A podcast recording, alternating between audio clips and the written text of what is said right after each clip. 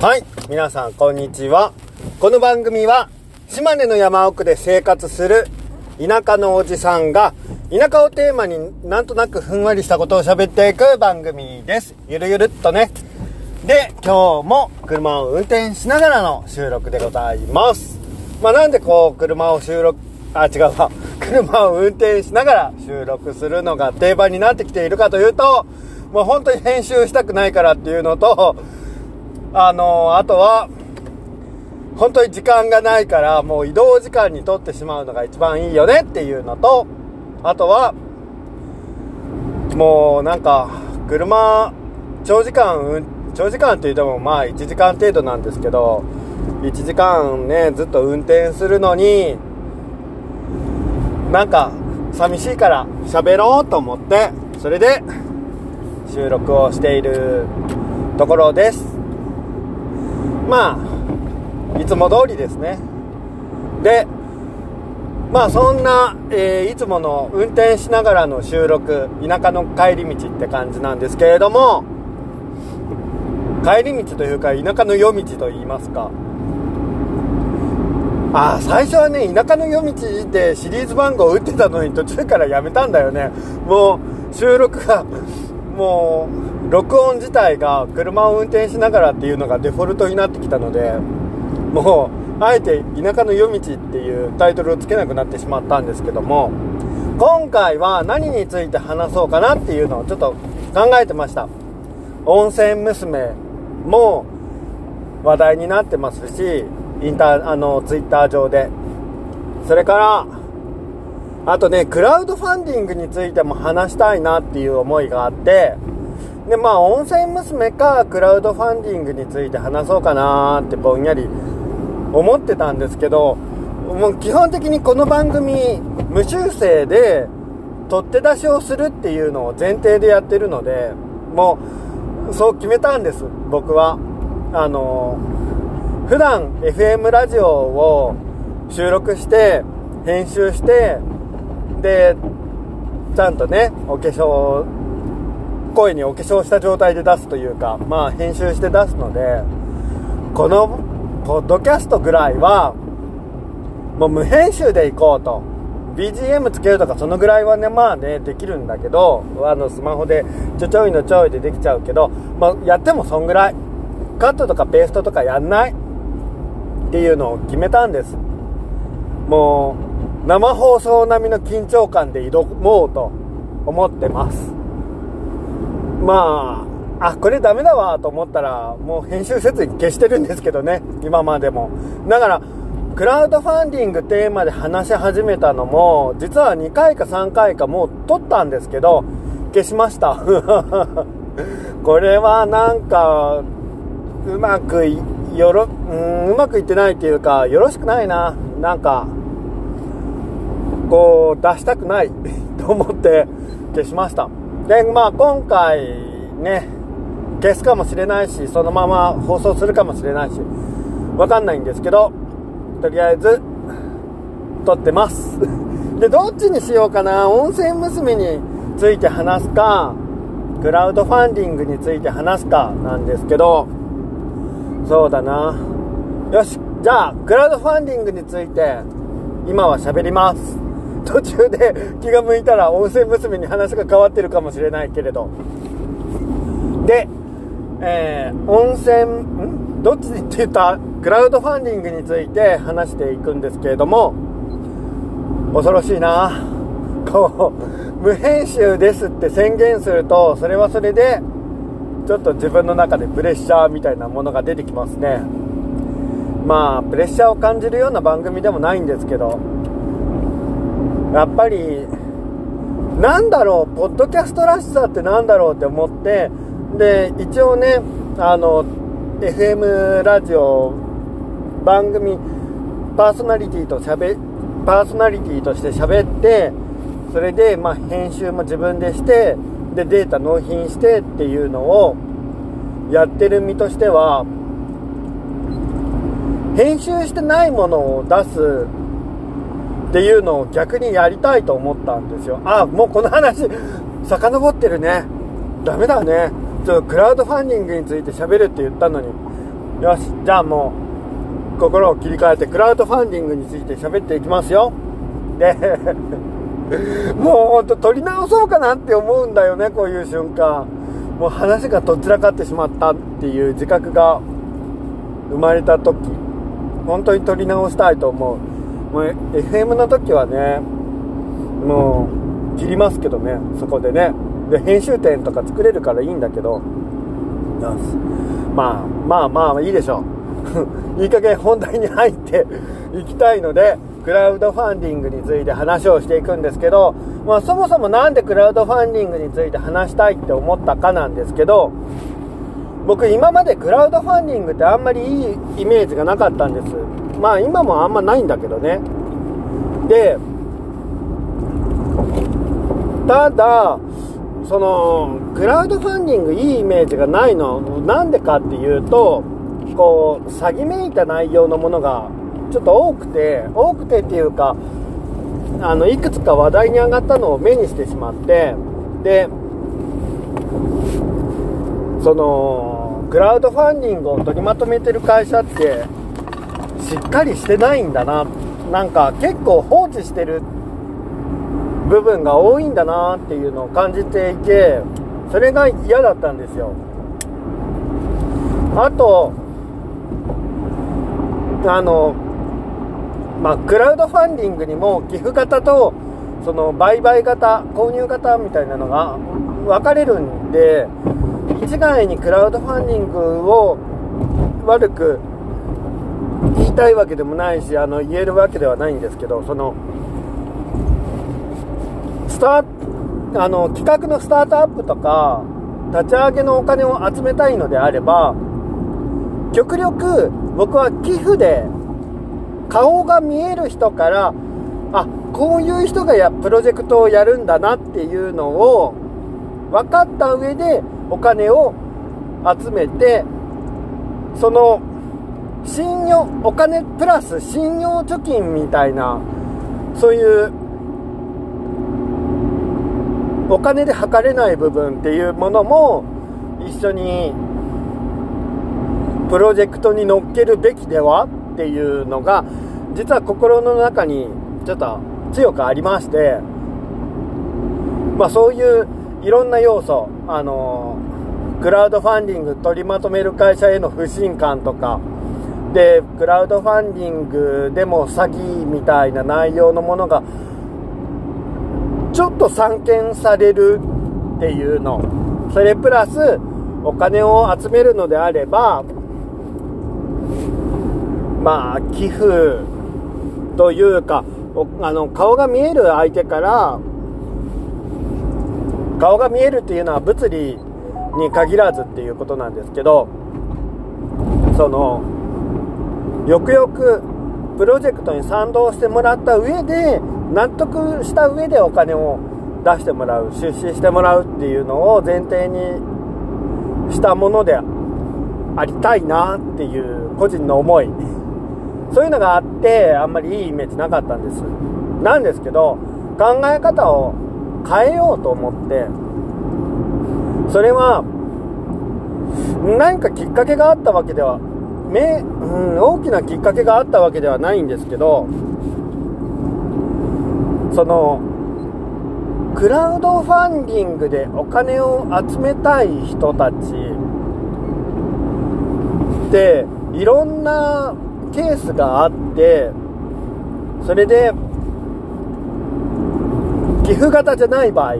のその購入型と呼ばれるクラウドファンディングのお金の集め方要は見返りが発生お金を払ってくれたら見返りが発生しますよっていう内容に関してはそのそれはもう本当に購入型と呼ばれるだけあってもう小取引なんですよね。であればもう小取引ということはそこでもうお互いに納得済みの上でお金のやり取りが発生すると考えた方がいいのではないかって思ったわけですよ。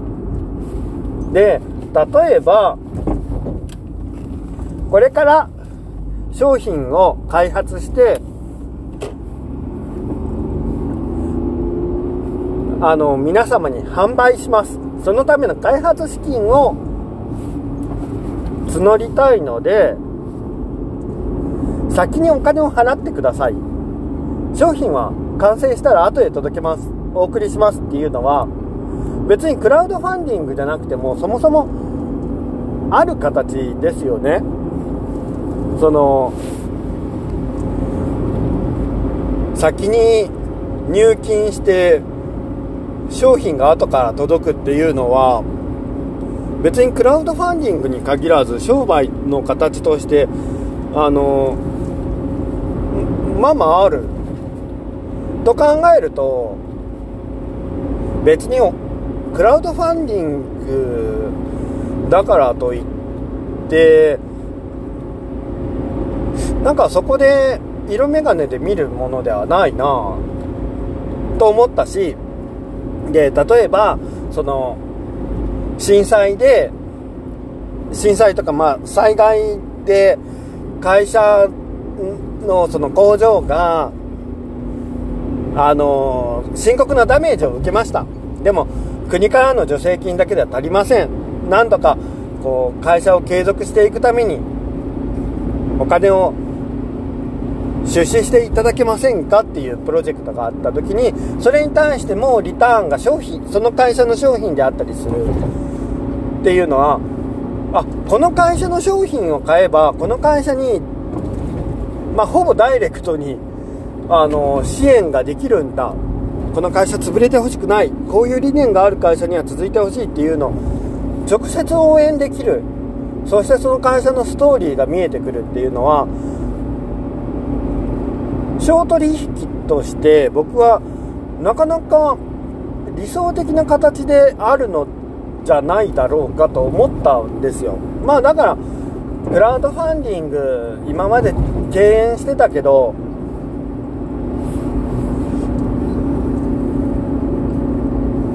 あのなんだ？うんちょっと自分でも出資してみようと思ったんです。でまああの僕もね地域を盛り上げる人地域振興とか地域の活性化っていうことにあの取り組んでる人を応援したいなっていう思いがあってでいろいろ見てたんですけど、まあ、そんな中で、えー、島根県は松江市でお茶の栽培と加工をしてらっしゃる会社があの地震あ地震じゃない大雨の影響なのかな？で、えー、なんか会社の機械が壊れましたと。で、修理したい。でもそのためにはお金が足りませんと。で、あの、出資してくれたら、うち、うちのお茶をお送りしますよっていうプロジェクトをやってる方とか、もうそこもね、なんか家族で力が合わせて経営してるところなんですよ。そういうところを応援したいなと思って。で調べればそういうのが出てくるんですよねいろいろ。で地元のまあコロナの影響でそのお米の米農家さんのそのお米のなんなんて言うんだろう、レストランとか食堂とかいろんなところでその食材の消費量ってもうガクンと落ちたわけですよね。営業自粛で。するとそこに納める農家さんも困るわけで。で農家さんを応援したいということでそのその地域の酒蔵さんが自分のところのお酒を売ってでそのクラウドファンディングでねお酒を売るで売ったお金で米農家さんからお米をお米を買い取るっていう循環する形が分かりやすいクラウドファンディング。もう売買の形をうまく利用利用してるというかあのちゃんと理解して使ってる感が僕には感じられてあそれだったら出資する価値がある商品を買う価値があるなと思ってそれも応援しようと思って。あの出資しました。リターンがね届くのが楽しみなんですけど。であともう一つ応援したのがあのフリーペーパー。世の中いろんなフリーペーパーがあってもうフリーペーパーの数だけフリーペーパーを作ってる人がいるわけですよね。でそういうフリーペーパーをいろんなところにもういろんな人に届けたいっていう思いが思いを持ってる人がいてでその人のあれなんて言うんだろうな。そのフリーペーパーを配りに行くっていう独自のイベントっていうのかな。まあそういうのがやりたいんだと。でもそのために必要なお金とかを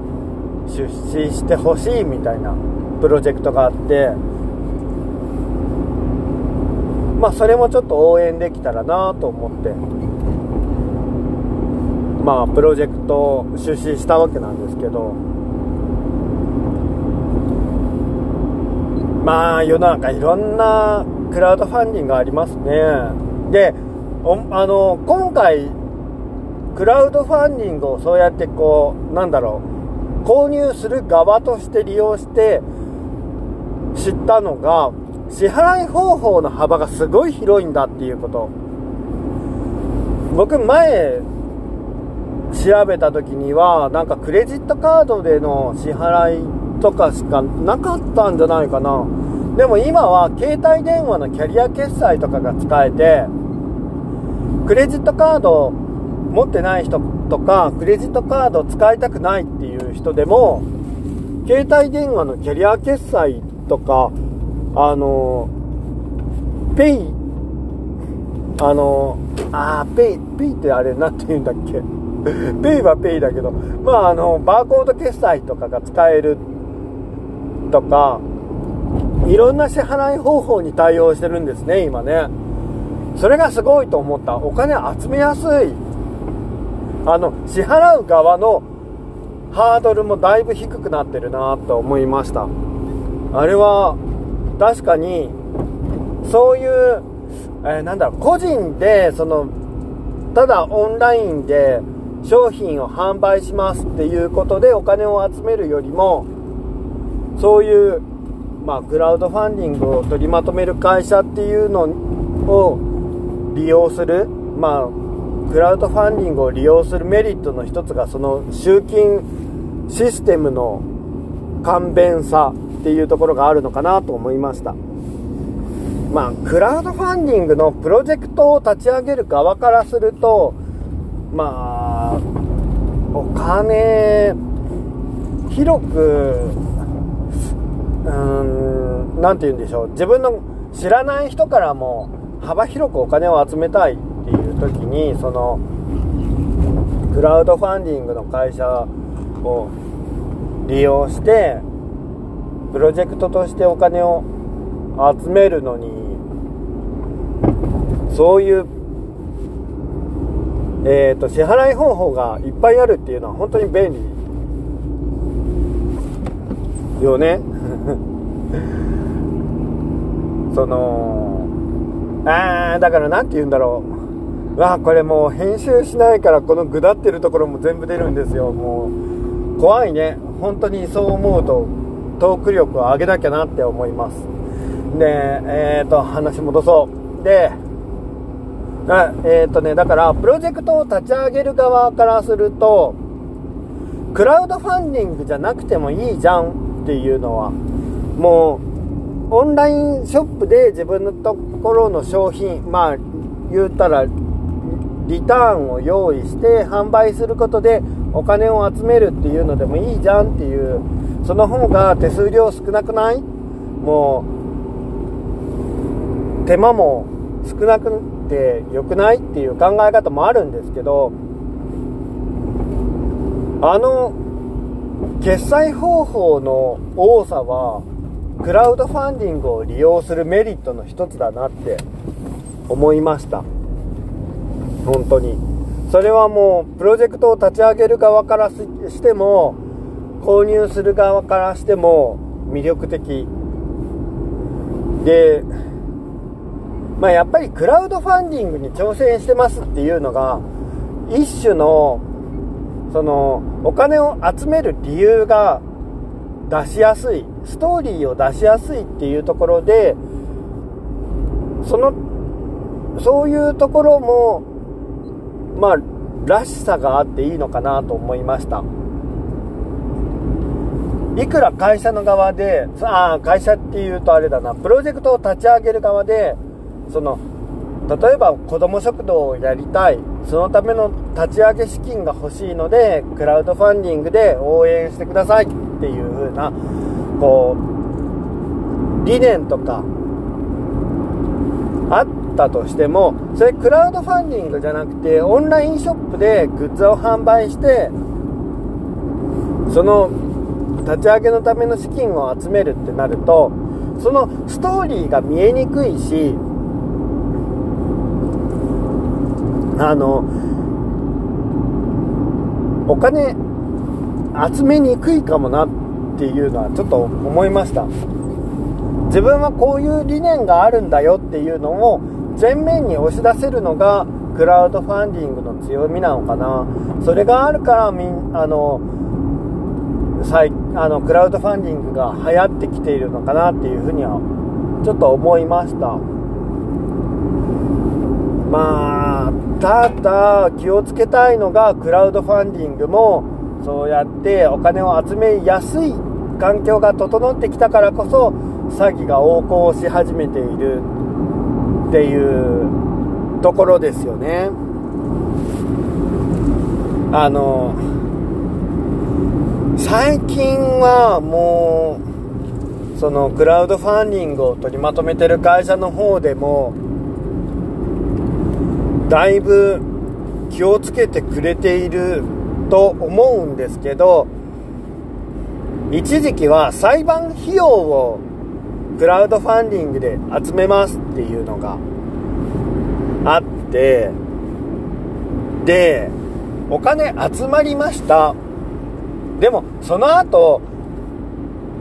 本当に裁判をしたかどうかっていうのをプロジェクトを立ち上げた側が発表しないっていうのがおあの結構あったんですよね。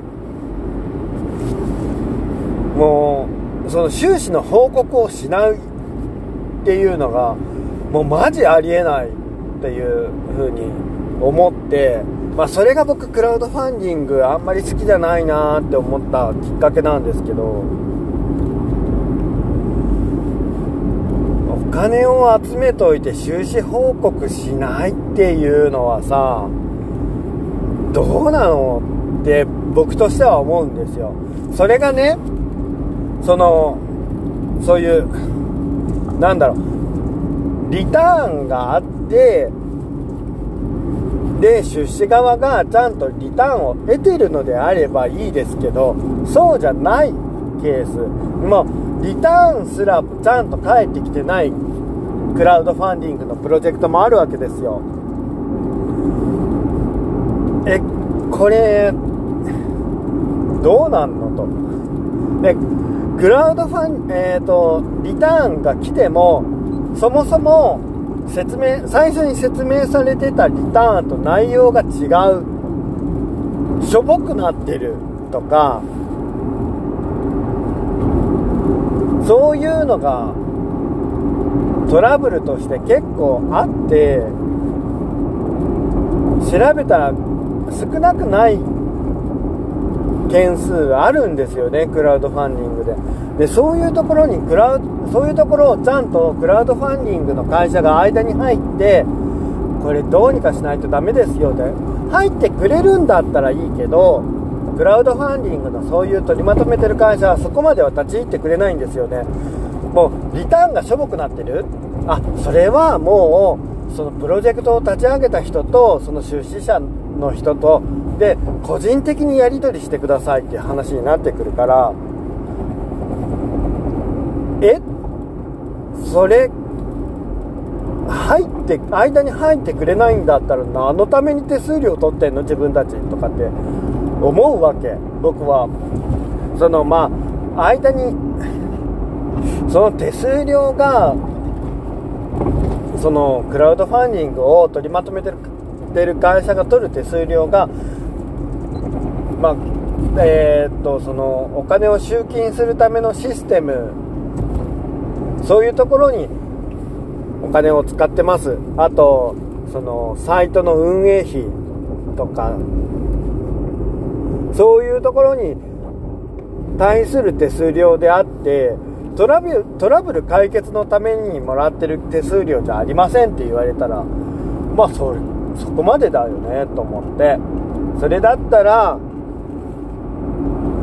なんかクラウドファンディングじゃなくてよくない？もう倍個人売買でお金を集めた方がトラブルなくていいんじゃない？って思ってしまったの。ですよ。まあね。まあでもそういうのばっかりじゃないからもうちゃんとしたプロジェクトもあってって思うからクラウドファンディングちょっともうここあの僕の中で心を心の持ち方を改めていやもうねいいプロジェクトもあるからちゃんとしてるプロジェクトもあるからもうなんか色眼鏡で見るのは予想って思って出資するようにしたんですけどそれでも今まだあるのがこの動物の治療費を集めるプロジェクトとか結構あるんですよ。それはでもどうなんだろう。ちゃんと収支の報告ないと納得できなくない？自分の見ず知らずの人の飼ってる動物もうなんか病気なんです。でもね動物は保険適用されないから高額医療でもお金払えない。でも長生きしてほしい。そのための手術代とかカーパーしてほしい。って言うてもやね。なんかそれでお金集めて出資してくれる人はさそれえいやもうなんかかわいそう気の毒もうちょっとこれでなんとか治療費の足しにしてくださいとかってお金は出してくれてよ。余震部集まりました。必要な金額。で本当にそれ治療のために使われたのってはっきりしないのに本当にお金払えるの？なんかそれで納得できるの？って思う。とすごい疑問。僕は僕そんなことにお金払えないわと思って。もうそれで冷血感だな竹内とか言われても。いやでもさこのプロジェクト自体が本当に存在する猫とか動物ペットをあのペットの治療費として使われてるのかわからないしそのペット本当に存在してるのっていうところまで突き詰めて確認できないわけですよ。それのために僕お金払えないし現にトラブルトラブルになってるケースいっぱいあるのになんでお金払うの？と思ってびっくりしている。いやーもう相変わらずとっちらかってきましたけれども。まあ最初からとっちらかってるといえばとっちらかってるんですけど。もう本当にね自分の飼ってる動物がもうどうにかして治療を受けさせてあげたいんだけどそのためのお金がないんです。もうほんと助けてあげたいんです。カンパしてください。っていうのは別にそういうプロジェクトを立ち上げる。それでクラウドファンディングでお金を集めるっていうのが悪いって言ってるんじゃないんです。ただそれで収支の報告をしないのが意味がわからんっていうところ。それで納得する人も納得する人だわと思ってそれを許してしまうと詐欺が横行してしまうじゃんっていう。なんか自分がいいことをしてるかもいいことをしてるつもりかもしれんけど収支報告のないその寄付を許してしまうと他の真面目にやってるプロジェクト募金的なクラウドファンディングにお金集まんなくなるじゃん。って思ってしまいます。ちゃんと。かといってね収支報告をするかどうかって本当に分かんないからプロジェクト最初はもうそのクラウドファンディングのページでいやちゃんといただいたお金には誠意を持って対応しますともう感謝の気持ちでメールも出しますしなんかあとはちゃんといただいたお金はこういうことに使わせてもらいますよっていうのが書いてあっても本当に使われた？そもそもそのペット存在してますっていうところはっきりしないことにはさって僕は思うんだけどな。でえー、っとまあそういうのだけじゃなくてもうそういうのも本当詐欺のクラファンあるからもうなんて言ったらいいんだろう。まあそこもななんかなどうなんだろうなって思い思うのとそれプラス購入型のやつでも詐欺の詐欺案件って結構あってあのクラウドファンディングのページ上ではこういう商品を開発したいです。で開発して販売したいです。でその販売価格をこれこれこういう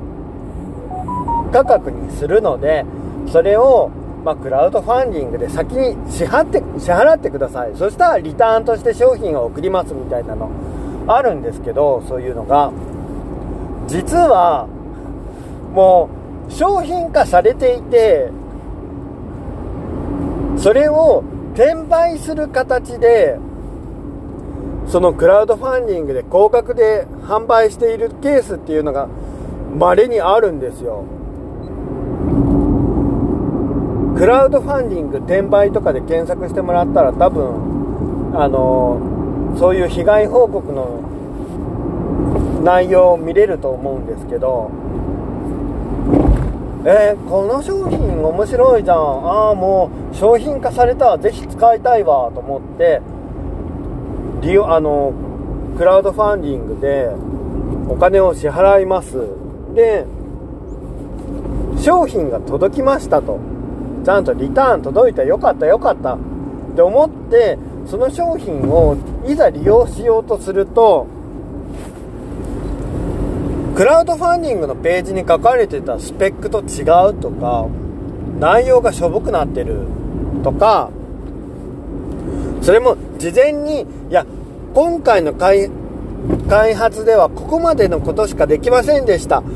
でも一旦商品化したんでお届けしますみたいな前もっての説明があればいいよ。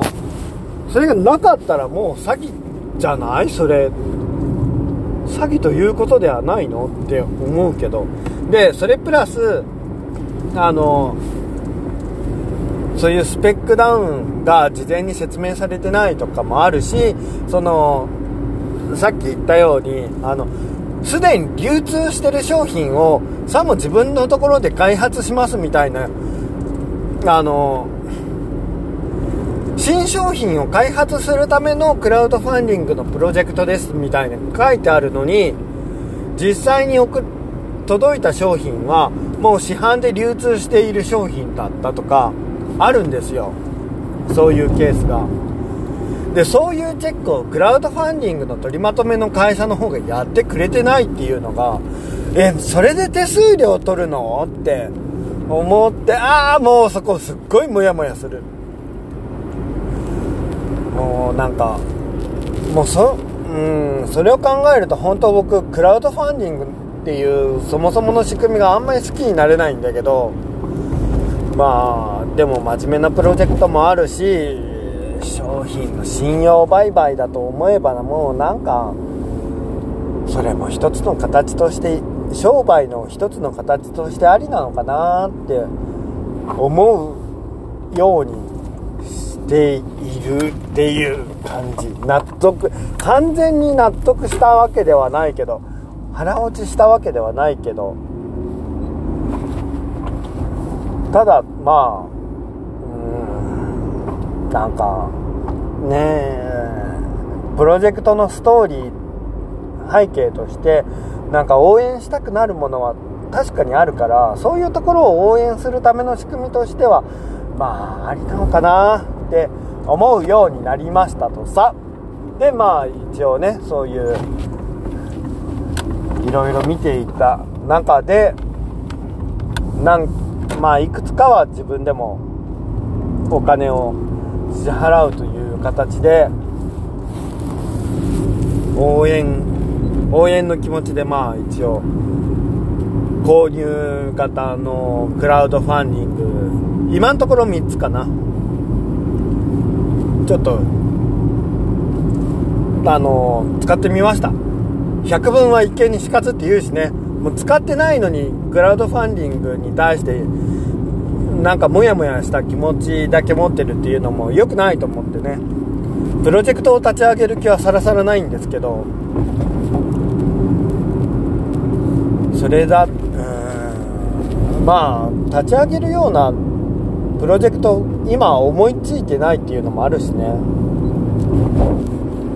まあそんな感じですね。なんか結局自分のクラウドファンディングに対するクラウドファンディングへのモヤモヤした気持ちを話しただけっていうだけですね今回ね。まあいいや。でああとクラウドファンディングで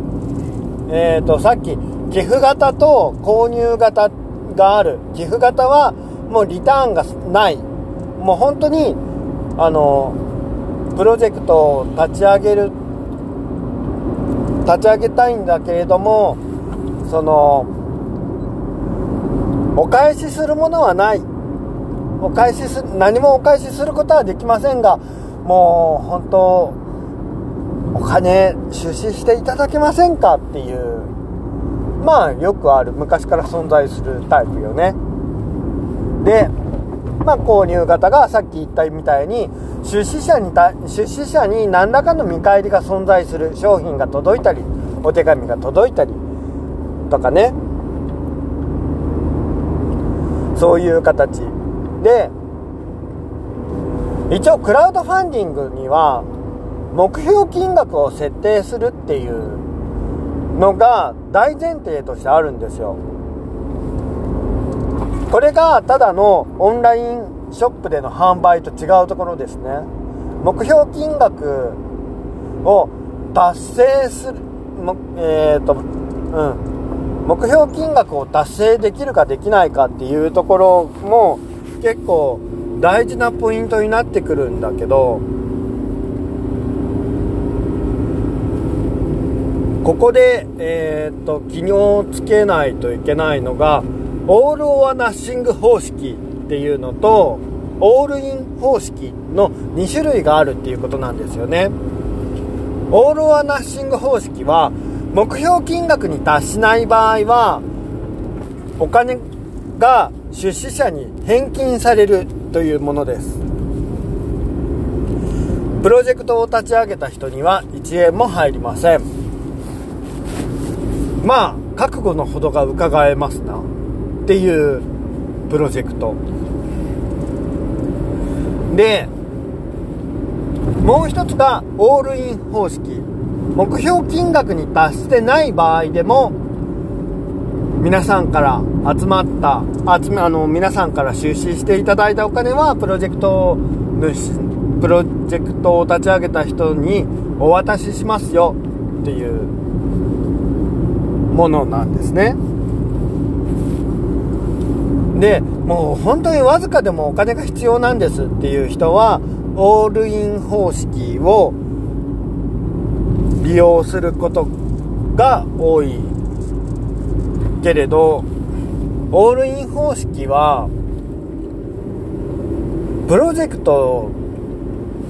の目標金額に達成達してないんだけど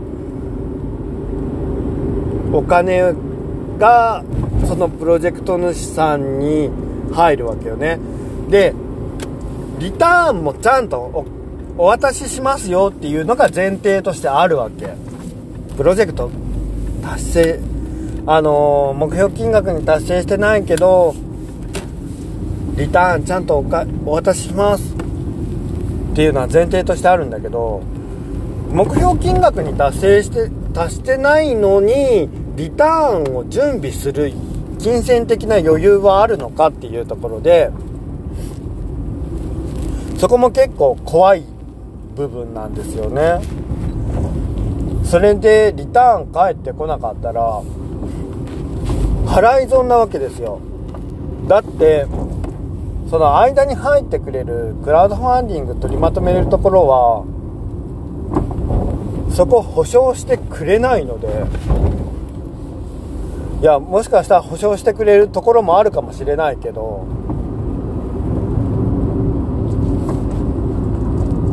まあ多分今ほとんどの会社は保証してくれてないと思います。多分。まあ今ちゃんと調べ直したら分かんないけどね。あるかもしんないけど保証してくれるところ。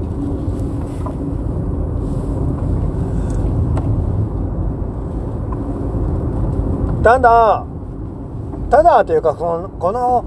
目標金額の設定っていうのも実は曖昧なもので例えばもう本当にプロジェクトを立ち上げてその必要な金額っていうのが存在しているプロジェクトもあればそのコロナ禍で在庫を抱えて大変なのでクラウドファンディングのシステムを利用してあの、えー、抱えてる在庫のものを売りたいという場合はとりあえずのあの金額を設定してあるのであの目標金額達してなくても本当にちゃんと商品を発送してくれるところもあるわけですよね。なんか分からんよね。ちゃんと。あのー、なんだろう。プロジェクトを立ち上げた人がちゃんとしてるところなのかどうかの確認が利用者からはあんまりできないので。まあググってその会社がちゃんと存在してますとか、あ、お店もお店のホームページがちゃんと存在しててなるほど。普段からちゃんと営業しているお店だと。会社だと。そこがやってるんだったらまあ信用できるかなみたいな。結局自己判断なんですよね。出資する側の。もうちょっとなんかクラウドファンディング取りまとめるところがさなんかそういうプラットフォームがさあのしらあの調べてくれたりしないのかなって思うんだけどまあ今はね、そこまでちゃんと調べてくれないんですよね。もう、うぞうむぞうも全部クラウドファンディング OK! みたいな感じになっちゃってるので、まあ中にはクラウドファンディングこういうのやりたいんですけどって言って、クラウドファンディングのその、取りまとめてる会社にから、いや、それだとうちはクラウドファンディングの、あの、プロジェクトの立ち上げを許可できませんっていうところもあったりそういうケースもあるらしいんだけど今その裁判費用を集めますみたいなのは極力受けないようにしてるんだって。もう詐欺が横行しすぎたから。そらそうだよなと思うけど。まあ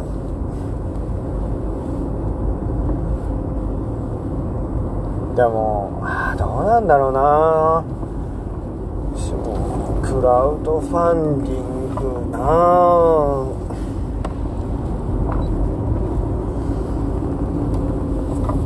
熱いあくびがまああのクラウドファンディングについて仕組み以外のものを話していくともう僕のモヤモヤした気持ちしか出てこないのでこの辺で終わろうと思います。もうなんか喋れること特にないし。まあ喋れることっていうかもうさっきから本当に自分のお気持ち案件しか喋ってないんだけど。まあそんなこんなでこの辺りで締めていこうかなと思います。